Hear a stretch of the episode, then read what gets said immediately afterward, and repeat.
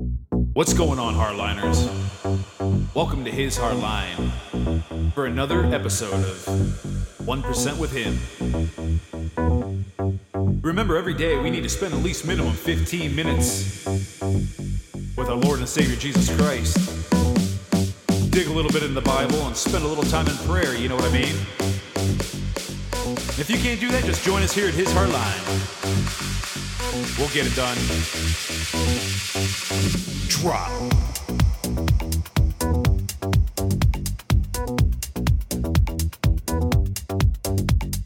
And don't forget to check out our website, www.hishardline.com.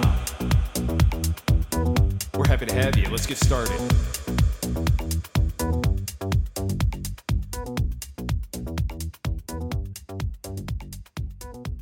Good evening, ladies and gentlemen. Good evening, good afternoon, good morning, wherever you're located in the world. It is Sunday, August 21st, 2022. And I am Jason, your co host, with God and Jesus Christ as the host. And they are the boss. They are the ones running this show. They are at the wheel and they are at the helm and they are steering this ship through these crazy, chaotic waters and through this storm that we call life. But like I always say, fear not like the Bible always says, at least 365 times, depending on the version of the Bible, fear not. Why? Because when you give up complete surrender to God and Jesus Christ of your life, they will steer you to a safe harbor. So, welcome. Glad to have you here today. Welcome to His Hard Line. We are joined to do another 1% with Him, and we're going to be reading out of the book of Mark, chapter 15. And so, I hope everybody's having a great weekend so far you know, some days when I get on the mic, especially if I work Saturday and Sunday, uh, you know, at my day job, um, you know, I often lose track of what day of the week it is, believe it or not, because I don't have a typical schedule like most people. So it's very easy for me to lose track of the days. So if you ever hear me sometimes slow down when I'm doing the day, you know, when I'm saying the date, or um, if I sound confused, that's why. Um, just to kind of give you a little insight, that's why, because, you know, days kind of start blurring together um, where when you're in the wonderful world of trucking and you're working crazy hours. You don't have your typical nine to five monday through friday banker's hours if you will right?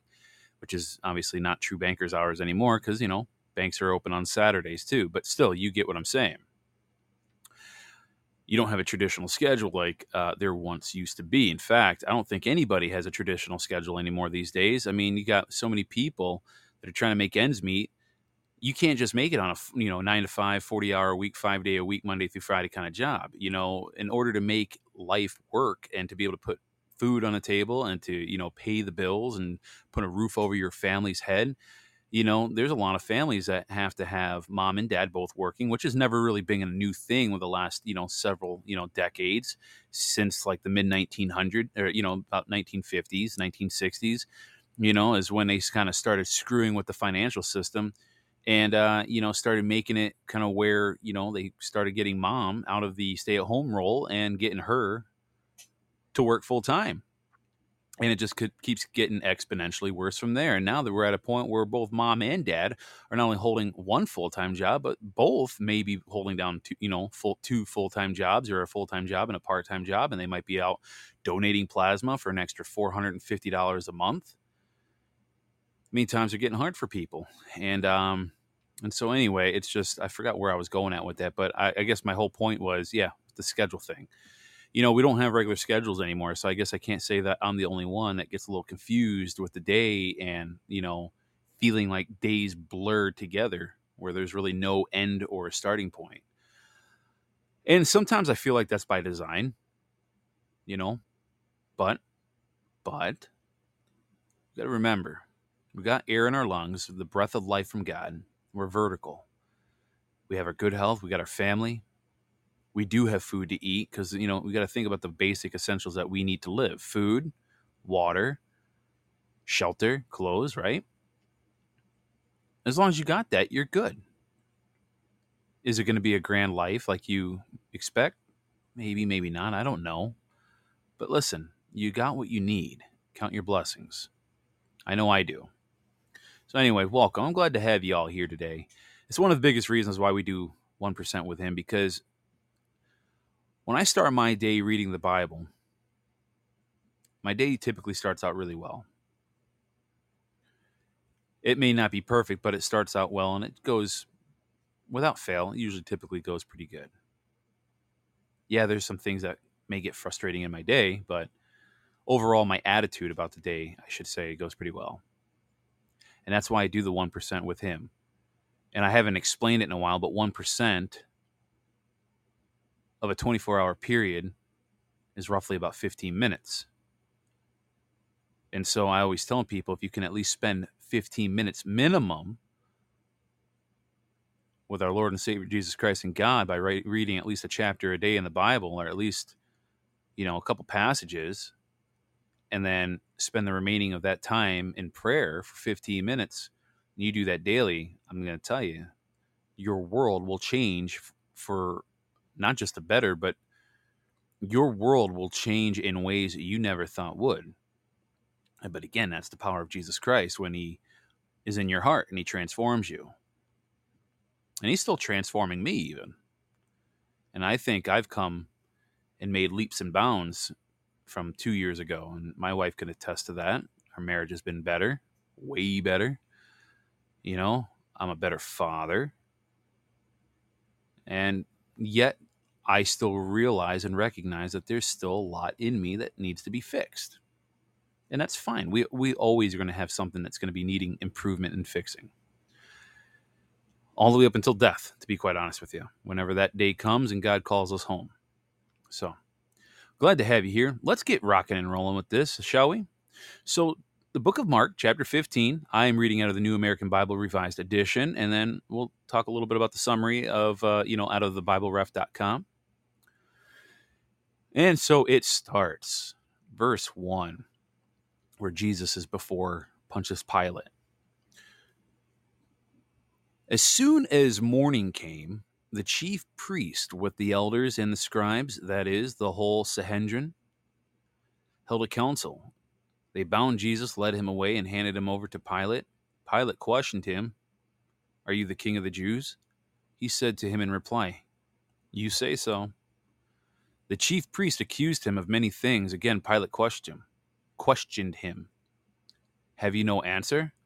See how many things you that things they accuse you of. Jesus gave him no further answer, so that Pilate was amazed. Now, on the occasion of the feast, he used he used to release them one prisoner whom they requested, a man called Barba, uh, Barabbas. Barabbas was then in prison along with the rebels who had committed murder in a rebellion. The crowd came forward and began to ask him to do for them as he was accustomed. Pilate answered, Do you want me to release to you the king of the Jews? For he knew that it was out of envy that the chief priest had handed him over. But the chief priest stirred up the crowd to have him release Barabbas for them instead. Pilate again said to them in reply, Then what do you want me to do with the man you call the king of the Jews? And they shouted again, Crucify him. Pilate said to them, Why? What evil has he done? They only shouted the louder, Crucify him. So Pilate, wishing to satisfy the crowd, released Barabbas to them, and after he had Jesus scourged, handed him over to be crucified. Now the soldiers led him away inside the palace, that is, the praetorium, and assembled the whole cohort. They clothed him in a purple, and weaving a crown of thorns, placed it on him. They began to salute him with Hail, King of the Jews, and kept striking his head with a reed and spitting upon him. And they knelt before him in homage. And when they had mocked him, they stripped him of the purple cloak, dressed him in his own clothes, and led him out to crucify him. They pressed into service a passerby, Simon, uh, Cyrenian, who was coming in from the country, and the father of Alexander and Rufus, to carry his cross. They brought him to the place of Golgotha, which is translated place of the skull, and they gave him wine drugged with myrrh, but he did not take it. Then they crucified him and divided his garments by casting lots for them to see what each should take. It was nine o'clock in the morning when they crucified him. The inscription of the charge against him read, The King of the Jews. With him they crucified two revolutionaries, one on his right and one on his left. Those passing by reviled him, shaking their heads and saying, Aha! You who would destroy the temple and rebuild it in three days, save yourself by coming down from the cross. And likewise the chief priest with the scribes mocked him among themselves and said, He saved others, he cannot save himself. Let the Messiah, the King of Israel, come down now from the cross, that we may see and believe. And those who were crucified with him also kept abusing him. Now at noon, darkness came over the whole land until three in the afternoon, and at three o'clock Jesus cried out in a loud voice, Eloi, Eloi, lema sabachthani, which is translated, My God, my God, why have you forsaken me? Some of the bystanders who heard it, Look, he is calling Elijah. One of them ran, soaked a sponge with wine, put it on a reed, and gave it to him to drink, saying, Wait let us see if Elijah comes to take him down. Jesus gave a loud cry and breathed his last. The veil of the sanctuary was torn in two from top to bottom. When the centurion who stood facing him saw how he breathed his last, he said, Truly, this man was the Son of God. There were also women looking on from a distance. Among them were Mary Magdalene, Mary, the mother of the younger James, and of jo- uh, Joses and Salome. These women had followed him when he was in Galilee and ministered to him. And there were also many other women who had come up with him to Jerusalem. When it was already evening, since it was the day of preparation, the day before the Sabbath, Joseph of Arimathea, a distinguished member of the council who was himself awaiting the kingdom of God, came and courageously went to Pilate and asked for the body of Jesus. Pilate was amazed that he was already dead. He summoned the centurion and asked him if Jesus had already died. And when he learned of it from the centurion, he gave the body to Joseph. Having bought a linen cloth, he took him down, wrapped him in the linen cloth, and laid him in a tomb that had been hewn out of the rock. Then he rolled a stone against the entrance to the tomb. Mary Magdalene and Mary, the mother of Joseph, watched, watched where he was laid.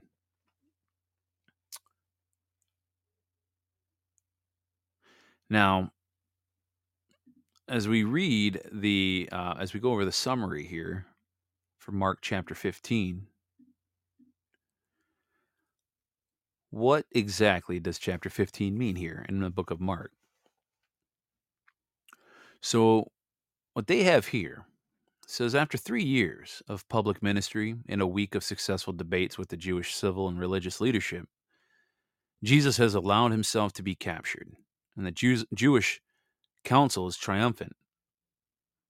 And soon they will see Jesus dead, and the disciples are in hiding convinced their plans to reign in Jesus' kingdom are shattered and their lives are in danger, and Jesus is resolved. And this is what he came to earth to do. Now, the Sanhedrin is the Jewish council that presides over Jewish law and minor civil offenses. They have held Jesus' trial for most of the night and find him guilty of blasphemy against God according to the Mosaic law, but they do not have authority to execute anyone now, they need to convince Pilate that he has committed a capital offense against the Roman law. They settle on twisting Jesus' claim that he is the Jewish Messiah, saying Jesus claims he is the king over the Jews to, to the exclusion of Caesar. Now, considering the long tradition of Jews rebelling against the Romans, it's a good idea. Now, the only problem is that Pilate doesn't believe them. Now, Pilate is, a, is, is not afraid that a teacher from Nazareth in Galilee is going to incite a rebellion against the Romans. And so he sends Jesus to Herod Antipas, the, tet- the tetrarch over Galilee, who happened to be in town for the Passover. Now, at the beginning of Jesus' ministry, Antipas had killed John the Baptist, and the self-styled king is anxious to talk to talk to this Jesus whom he heard so much about. And so when Jesus refuses to make a defense, Antipas agrees with Pilate that he is not a threat. So Pilate knows the real issue at the Jewish is the Jewish leaders' um, jealousy of Jesus' following, but the Sanhedrin has sway over the thousands of Jews who have come to Jerusalem for the Passover and can easily incite them to riot. Now, if Pilate loses control, Caesar could fire him and ex- exile him to the edges of the Roman Empire. Still, even Pilate's wife warns him against killing an innocent man. So Pilate tries to mitigate the situation, and first, he horribly beats Jesus and hopes that the Sanhedrin will be satisfied, and then he makes the Sanhedrin choose who will be released, and Jesus or the murderer, the murderer Barabbas. Now the Sanhedrin do what they claim Jesus will do. They incite a crowd to do their will, and the crown chooses Barabbas to be released. Fearing a riot, Pilate refuses legal responsibility and hands Jesus over to be crucified. Now, the Jews take responsibility for Jesus' death and declare the allegiance uh, to Caesar alone. Now, the rest of the story is straightforward. So, the Roman soldiers march Jesus through Jerusalem, although he is apparently so weak that he can't even carry the cross.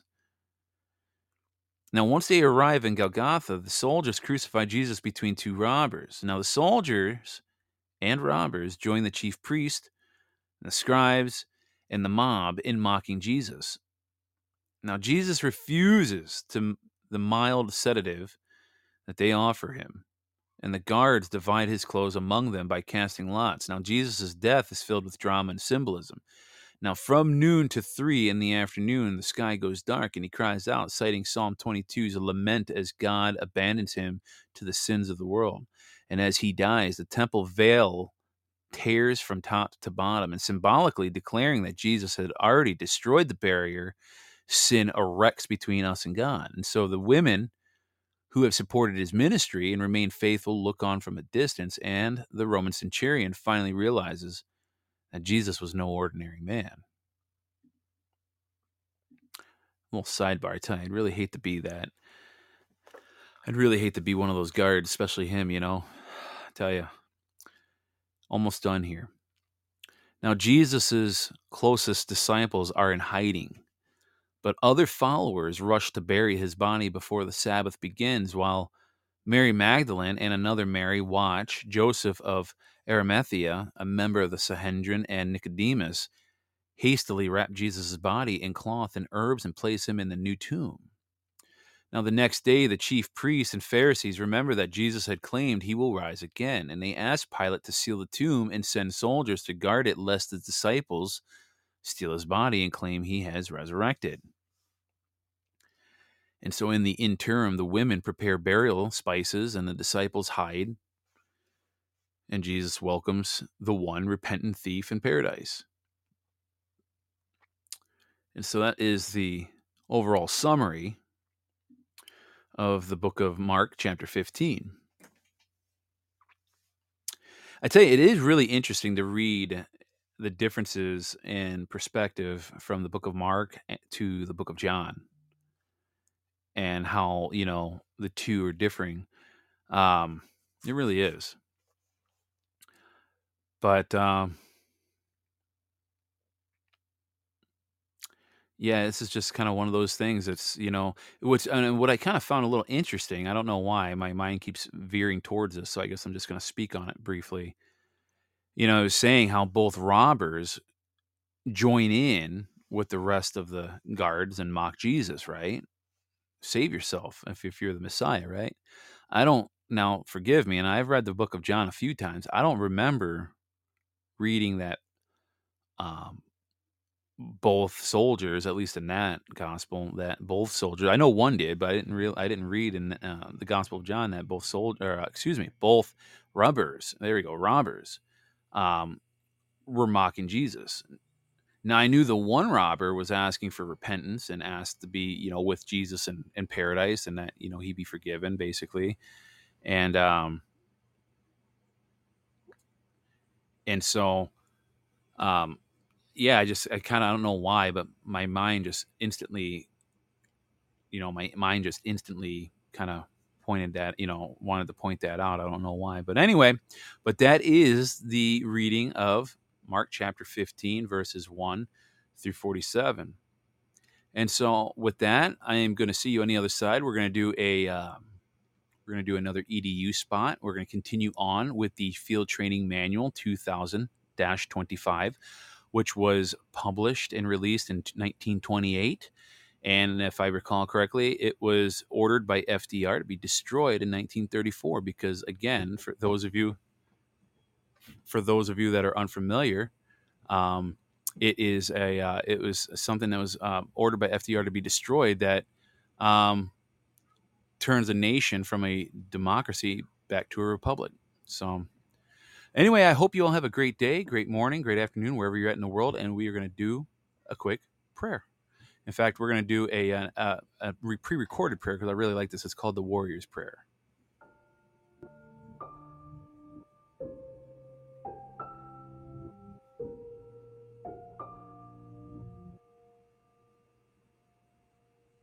Heavenly Father, your warrior prepares for battle.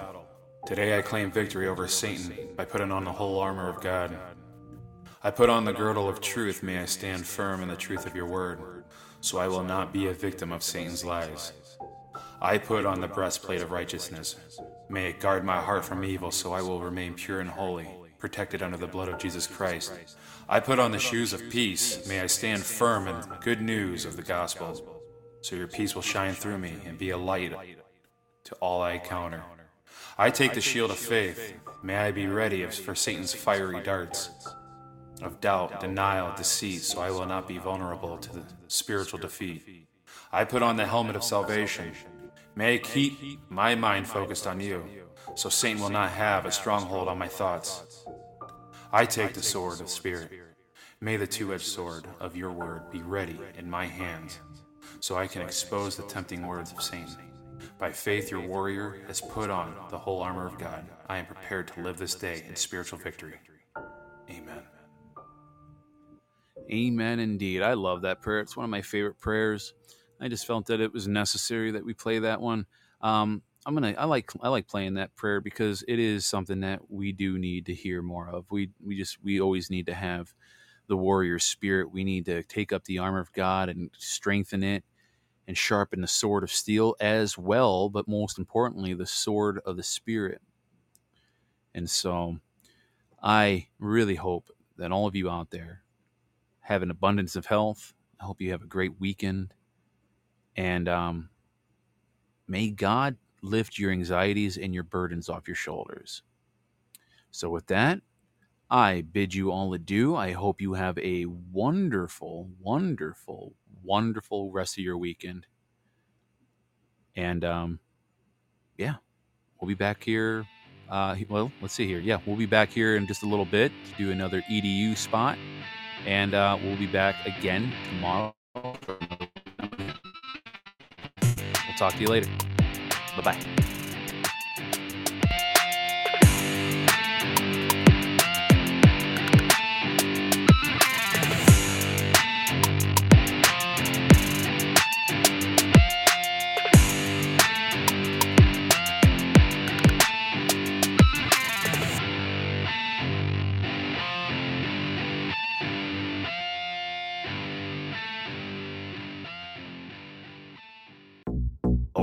And gentlemen, that is it for the day.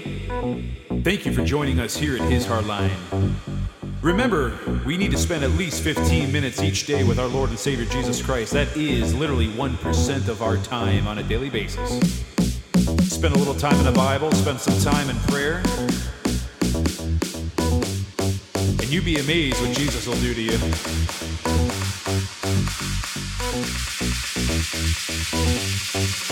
Drop.